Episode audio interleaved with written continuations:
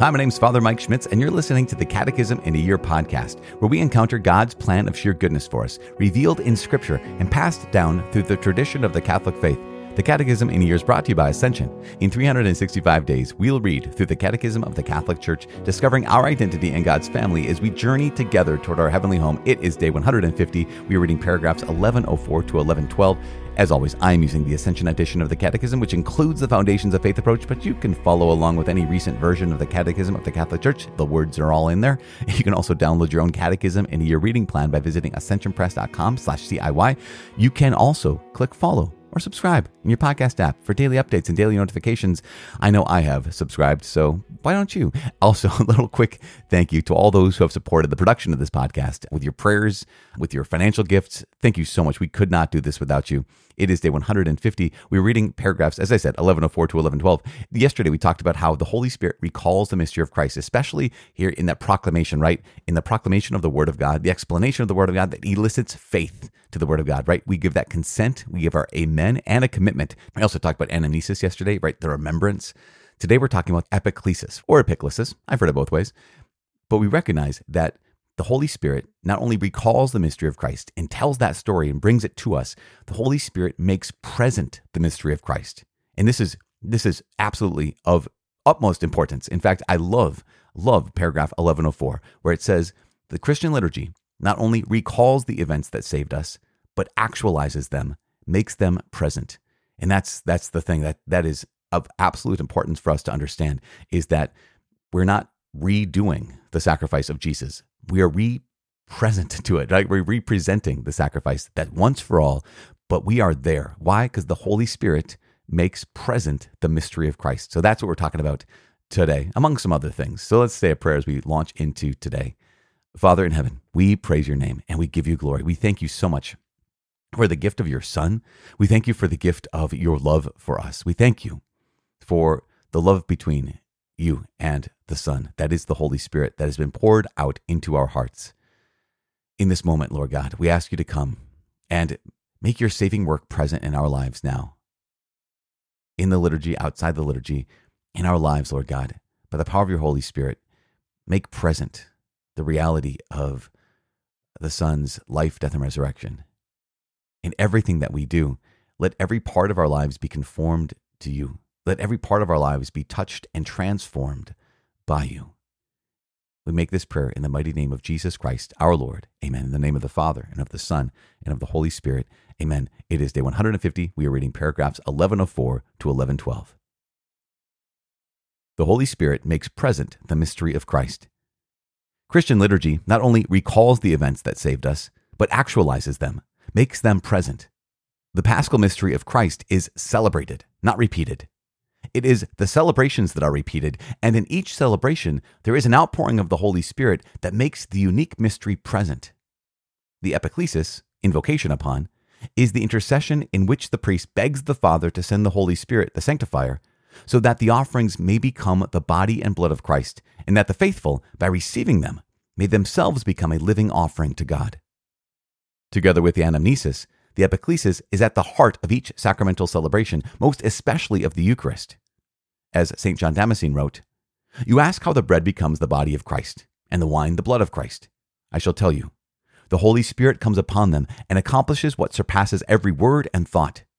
Let it be enough for you to understand that it is by the Holy Spirit, just as it was of the Holy Virgin and by the Holy Spirit, that the Lord, through and in himself, took flesh. The Holy Spirit's transforming power in the liturgy hastens the coming of the kingdom and the consummation of the mystery of salvation. While we wait in hope, he causes us really to anticipate the fullness of communion with the Holy Trinity. Sent by the Father, who hears the epiclesis of the Church, the Spirit gives life to those who accept him and is, even now, the guarantee of their inheritance. The communion of the Holy Spirit. In every liturgical action, the Holy Spirit is sent in order to bring us into communion with Christ and so to form his body. The Holy Spirit is like the sap of the Father's vine, which bears fruit on its branches. The most intimate cooperation of the Holy Spirit and the Church is achieved in the liturgy.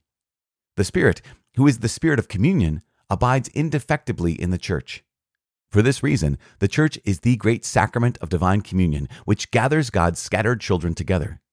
communion with the Holy Trinity, and fraternal communion are inseparably the fruit of the Spirit in the liturgy. The epiclesis is also a prayer for the full effect of the assembly's communion with the mystery of Christ. The grace of the Lord Jesus Christ, and the love of God, and the fellowship of the Holy Spirit have to remain with us always and bear fruit beyond the Eucharistic celebration. The Church therefore asks the Father to send the Holy Spirit to make the lives of the faithful a living sacrifice to God by their spiritual transformation into the image of Christ, by concern for the Church's unity, and by taking part in her mission through the witness and service of charity. In brief, in the liturgy of the Church, God the Father is blessed and adored as the source of all the blessings of creation and salvation, with which He has blessed us in His Son, in order to give us the spirit of filial adoption. Christ's work in the liturgy is sacramental. Because his mystery of salvation is made present there by the power of his Holy Spirit, because his body, which is the church, is like a sacrament, sign, and instrument in which the Holy Spirit dispenses the mystery of salvation, and because through her liturgical actions, the Pilgrim Church already participates, as by a foretaste, in the heavenly liturgy. The mission of the Holy Spirit in the liturgy of the Church is to prepare the assembly to encounter Christ, to recall and manifest Christ to the faith of the assembly, to make the saving work of Christ present and active by his transforming power, and to make the gift of communion bear fruit in the church. All right, so there we are, paragraphs 1104 to 1112. Let's go back. Just this is, man, incredible. Christian liturgy not only recalls the events that saved us. Remember the paschal mystery, the life, death, and resurrection of Jesus Christ, the pouring out of the Holy Spirit, the ascension to the Father. It actualizes them. It makes them present. So when you and I approach the altar, when you and I approach the Mass, what is happening is not, and this is this is so important. What has been lost when people have walked away from the Mass is, yeah, you have times of prayer. Yes, you have times of like song, you have times of scripture being proclaimed. All of those things are good. Like they're very good. They're they're wonderful. I mean, throughout the scriptures, there's times when when God is praised through song. I mean, the whole book of the Psalms are a collection of songs that would be sung liturgically. Incredible, great. But if we walk away from the Mass, right? If we walk away from the Eucharistic liturgy, we're walking away from this, this thing that happens, this, this gift that we've been given that makes the very events that saved us present to us. When you and I go into Mass, I mean, regardless of whether it's maybe quiet or you might say boring or ordinary or with organ and schola and and incense and all the you know the we'll call them smells and bells right all that beauty and everything in between right what's happening at every mass is the saving events, the events of salvation are made present to us. We're present to them. As I said the other day, that heaven and earth touch, that time and eternity kiss. Like at every mass, we are we are presented to heaven. We're presented to the Lord Himself. We're participating in those mysteries. And that's again this the tragedy of when someone walks away from the Mass.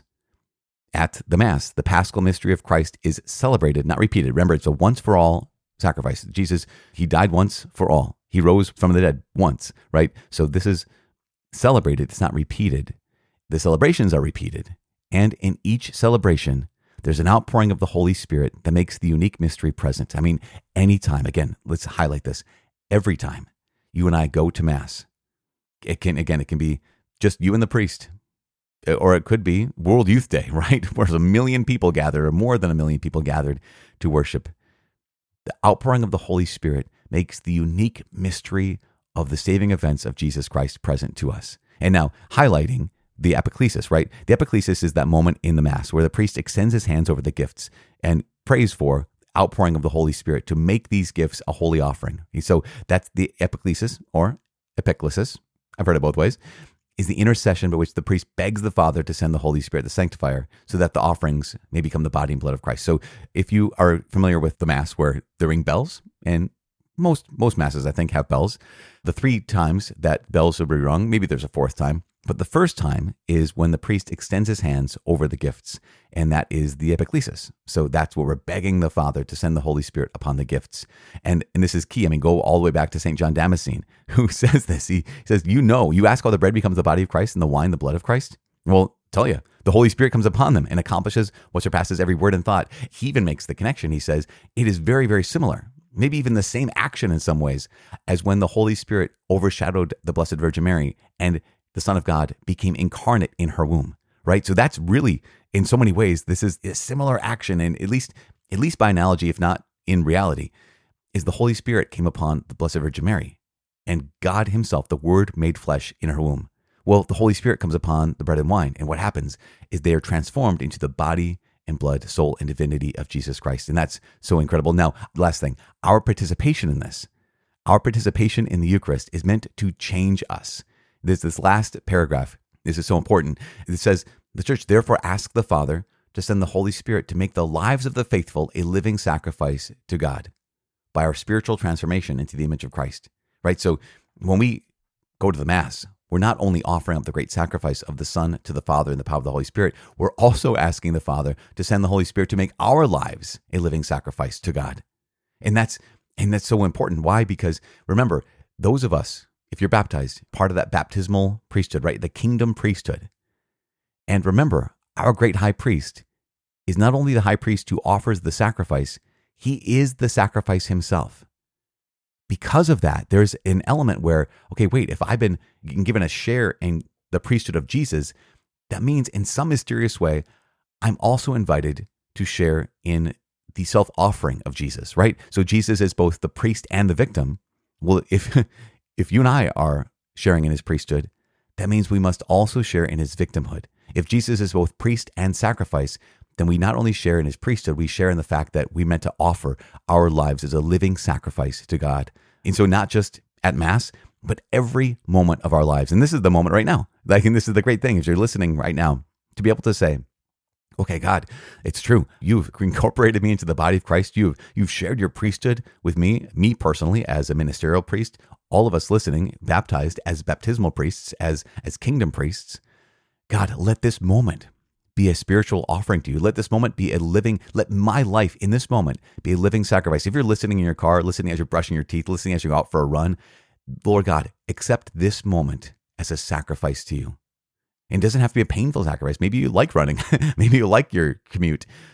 This moment, though, that's what's being offered because your heart is what's being offered. Your whole body is what's being offered. Yourself is what's being offered. And so, because you and I, we have been incorporated into Christ, as priest, as victim, we get to say in this moment, Lord God, send your Holy Spirit to help me also be a living sacrifice to the praise of your glory. Does that make sense? Just we can pray that right now. And I'm just so excited about this. Tomorrow we're taking the next step, Article 2, Paschal Mystery and the Church's Sacraments. But today, I want you to know I'm praying for you. Please pray for me. My name is Father Mike. I cannot wait to see you tomorrow. God bless.